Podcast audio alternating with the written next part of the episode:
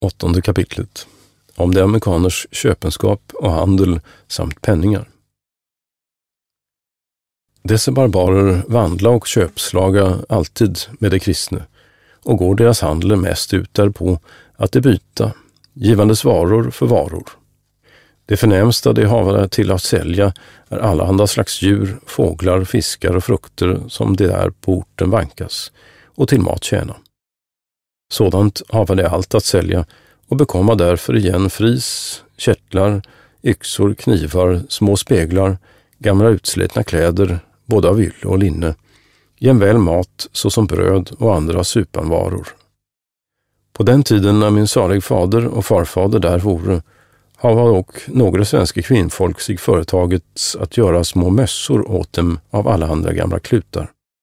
Överst på måste de sätta en brokot tofs, vilken de gjorde av kläde och tygslappar av åtskilliga färger som de sönderklippte och sammanblandade. Sådana mössor tyckte de mycket om och gav dem god själ därför. Dessa barbarer brukar och ett slags penningar som de köpslaga med sinsemellan, vilka icke är av guld, silver eller någon annan metall, till sådant hålla de av intet värde, utan det är av stenar rätt och nätt gjorda av brune och vite snäcke, musle eller osteskal, avlånge och hål mitt igenom.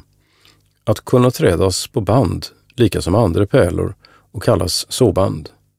Ut i köpenskap och handel utmätad i dem famnetals och gäller var famn fem holländske gulde, beräknat fyra stenar för var styver. Dock är det brune stenar i högre pris, medan en vit sten är i samma värde som ett öre kopparmynt. Men en brun sten är till valören ett öre silvermynt. Om dessa barbarers penningar skriver och ingenjör Lindström med sådana ord.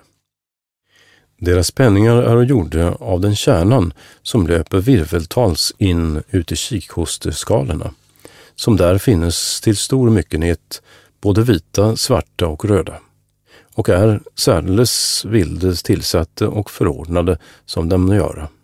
Och hinner en person intet mer att svarva och slipa om dagen än för sex eller åtta styver. När det genom gammalt bruk bliva kanterna förnötta att det icke som glas falla rätt ihopa på trån, så vilja de det inte känna den för gode.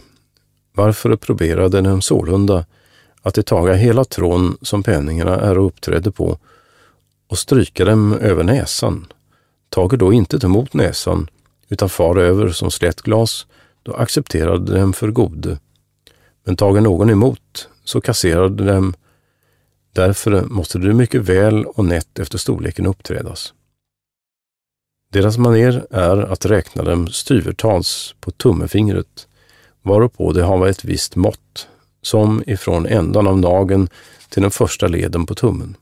Så är penningarna så just därefter fördelte att upp på den längden går sex stenar, av vilka det vita är så mycket som en styver eller ett öre silvermynt, men det svarta eller blå två styver eller två öre silvermynt.